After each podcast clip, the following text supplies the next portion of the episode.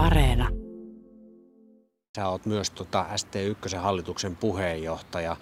Otetaan kiinni siitä Ukrainan sodasta edelleen, niin moni on nähnyt sen bensapumpuilla tuossa kun tännekin ajeltiin, niin 2 ja 10 meni rikki monella 95 ja dieselit oli lähempänä 230 litrahinnat, niin tota, ää, paljon puhutaan siitä Venäjän raakaöljystä ja siitä, että pitäisi riippuvuutta fossiilista polttoaineista vähentää monessa jutussa se vaan todetaan. Mikä se realismi on, kun sä tunnet öljymarkkinat, sä oot tehnyt sitä kauppaa parikymmentä vuotta, niin miten realistista, miten se tapahtuu se siirtymä? No kyllä tämä niin kuin fossiilisesta energiasta luopuminen on ilman muuta se meidän kaikkien keskeinen tavoite. Nyt on vaan kysymys siitä, että juhlapuheissa ei ihan oikein ymmärretä, miten valtavasta urakasta on kysymys edelleenkin viime vuonna, e, joka vuosi tästä taaksepäin, niin tota, meillä on ollut tilanne, että me ei olla uusiutuvalla energialla pystytty kattamaan edes globaalia energian kasvua, puhumattakaan me päästä siihen moodiin, että me aletaan korvaamaan sitä. Ja tämä kasvu on valtavaa sitten, vaikka se ei ole prosenteissa paljon, niin se on sitten megawatteissa tai kilojouleissa, minä yksikköön nyt sitä halutaan mitata, niin se on valtavaa ja johtuu lähinnä siitä, että maailman väestö kasvaa, kaikkien talou, kaikki taloudet haluaa kasvattaa omaa PKT-tään, talouskasvua haetaan ja se vaatii kaikki energiaa ja tämä yhtälö on sitä kautta hyvin vaikea. Meillä on paljon sellaisia teknologisia ratkaisuja, joita meillä vielä ei ole olemassa Merkittävin näistä on sähkön teollisen mittakaavan, rat, mittakaavan varastointi, jota ilman niin kuin itse asiassa ei sitten päästä kuitenkaan. Esimerkiksi Saksa ei pääse maakaasusta eroon, koska he ovat nyt rakentaneet hyvin paljon tuulivoimaa ja aurinkovoimaa. Ja silloin kun ei tuule ja kun ei paista, niin tarvitaan tuotantojoustoa ja siihen tämä maakaasu nimenomaan saksalaiset on ajatellut, että se siihen tulee. Ja tulee aika pitkän aikaa vielä ennen kuin keksitään joku, joku vaihtoehto. Eli vastaus sun kysymykseen. Ei me fossiilisesta energiasta sen paremmin äh, venäläisestä fossiilisesta energiasta kuin muustakaan fossiilisesta energiasta lyhyellä tähtäimellä eroon päästä. Puhutaan sitten 30 vuodesta, niin sitten ollaan jo päästy ehkä merkittävästi, mutta sekin vaatii uusia innovaatioita. No kuitenkin tässä on tämä geopoliittinen tilanne ja sodan uhka, jonka moni ihminen kokee myös Suomessa, niin Pidätkö sitä kuitenkin välttämättömänä, että pitäisi pyrkiä energiariippuvuudesta Venäjän suuntaan eroon? Totta kai pitää pyrkiä, mutta sitten pitää katsoa myöskin, että mitä tapahtuu oikeasti. Että niin musta se on ihan oikea pyrkimys ja Suomen osalta meillä on hyvin hyvinkin mahdollista päästä jopa kokonaan eroon. Sinne jää joitakin, niin tota, teollisuuden maakaasu on esimerkiksi vaikea korvata, mutta kaikesta muusta niin oikeastaan päästään eroon hyvinkin jopa nopeasti.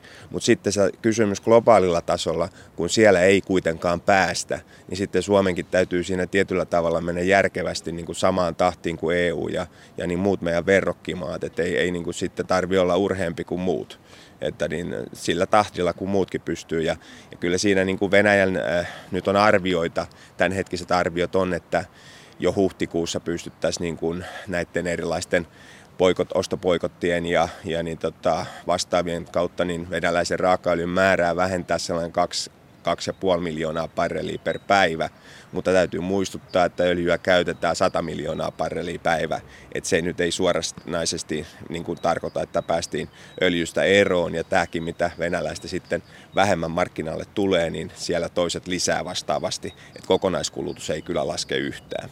No mitä tämä tilanne on vaikuttanut sun yrityksessä liiketoimintaan? Onko, onko tota, katteet noussut vai, vai oletteko te tehnyt jotain uudelleenjärjestelyä? Kerro vähän siitä. Joo, no ei tämä niin kun, sinänsä meille suoraan vaikuta tulokseen sen sen kummemmin niin tota, katteisiin varsinkaan. Ne on yleensä tällaisessa tilanteessa, kun hinnat nousee, niin tota, ne on tuppaa menemään pienemmäksi, koska niitä hintoja on vaikea viedä suoraan sitten asiakkaille. Se, mitä tämä on tarkoittanut, niin toimintaympäristö on tietysti hirveän paljon hankalampi. Kun käyt, käyt niin tota, ruokatunnilla tai, tai niin vessassa, niin siinä aikana voi markkina muuttua aika lailla, että, että niin, niin näille meidän ihmisille, jotka tekee kauppaa siellä niin kuin frontdeskissä, niin tota, heille tämä toimintaympäristö on tietysti vaikeampi ja täytyy olla entistä tarkempi, mitä siellä päivittäin silloin tehdään. Sä oot pitkään myöskin, tai yhtiöskautta vienyt tätä uusiutuvaa polkua eteenpäin. Mitkä ne teidän tota, ratkaisukeinot tässä tilanteessa on? Mitkä, mitkä teidän mielestä on realistisia?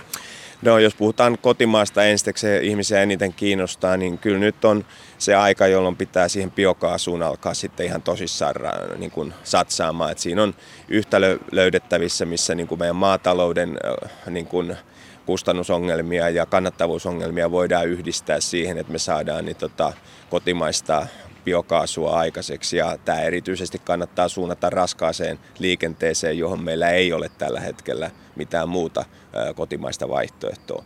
Sitten toinen iso asia, mihin me ollaan satsattu jo pitkän aikaa, niin tota on maalämmön erilaisten ratkaisujen kehittäminen ja, ja siinä niin kuin se iso kuva Suomessa voisi hyvin olla se, että me tähdätään siihen, että niin kuin lämpöä ei tuo, tarvitse tuottaa millään tavalla polttamalla, vaan otetaan se tuolta maasta ja, ja niin tota, käytetään lämpöpumppuja siinä niin kuin ohessa, niin sillä tavalla me päästään täysin päästöttömään lämmöntuotantoon. Nämä mä nostaisin nyt kahtena isona asiana Suomessa. Sitten niin tota, globaalilla tasolla me ollaan mukana, mukana niin tota, näissä kaikissa uusissa hankkeissa, mitä on ylipäänsä työn alla. Vihreä vety on yksi asia. Meillä Norjassa on lähtenyt liikkeelle tällainen ammoniakin valmistus, niin tota, johon, jolla tähdätään sitten polttoaine meriliikenteeseen. Näitä on useita erilaisia hankkeita, mutta se iso, mikä meillä on niin kuin koko alana niin kuin se haaste on, että miten sitä uusiutuvaa sähköä pystytään varastoimaan, eli tuulella ja auringolla kun tehdään sähköä, niin, niin tota, sitä pitäisi pystyä varastoimaan, että sitä voidaan käyttää silloin kun ei paista eikä tuule. Ja tähän ei vielä toistaiseksi ole ratkaisua löytynyt, mutta uskon, että se joku päivä tulee. Sä oot tota, LUT-yliopistossakin neuvonantajana ja tunnet sitten tutkimuskenttää sitä, mitä täällä Lahdessa ja Lappeenrannassakin esimerkiksi tehdään. Jotkut sanoo, että tämä sotatilanne on vaan tavallaan pakottanut tai nopeuttanut sitä tarvetta vihreään siirtymään ja näin poispäin. Moni on myös puhunut, että Suomella on hyvä tilanne ja ollaan menossa oikeaan suuntaan. Tunnet tutkimusta, sä oot käytännön yrittäjä. Onko Suomi pelannut korttinsa oikein, vaikka se on ehkä vähän karua kieltä käyttää tässä sotatilanteessa, mutta onko Suomi, tai käännetään näin päin, mitkä mahdollisuudet Suomella on selviytyä tästä? Kyllä mä näen, että Suomi on pelannut korttinsa ihan hyvin ja niin tota, kyllä meillä on paljon, paljon, siis meillä on lähtötilanne on hyvä. Et ei, ei ole siitä, siitä kysymys, että meillä olisi niin kuin jotenkin heikko tilanne. Päinvastoin kyllä meillä on paljon sellaista osaamista, mitä me voidaan niin kuin edelleen, kun tutkimukseen ja tuotekehitykseen satsata, niin meillä on mahdollisuus siitä tehdä skaalautuvaa, jota voidaan sitten maailmalle myydä sitä osaamista nimenomaan. Ja niitä siinä suhteessa mä näen, että Suomen tilanne on hyvä. Mutta se, mikä niin kuin tässä on tietynlainen harha, että ei tämä nyt välttämättä sitä vihreää siirtymää olennaisesti nopeuta. Meillä oli vahva sitoutuminen jo vihreiseen siirtymään ennen tätä sotaa ja nyt meillä menee resursseja aika paljon siihen, kun sota nostaa kaikkien hyödykkeiden ja raaka-aineiden hintaa. Jos nyt ajatellaan esimerkiksi erilaisia sähköistämisprojekteja, niin meillä nikkelin hinta niin sodan alussa niin viisinkertaistui niin ei se nyt yhtään helpota meidän kykyä niin investoida erilaisiin sähkölaitteisiin, lähtien tuulimyllyistä ja, ja niin akkujen, akkujen valmistuksesta.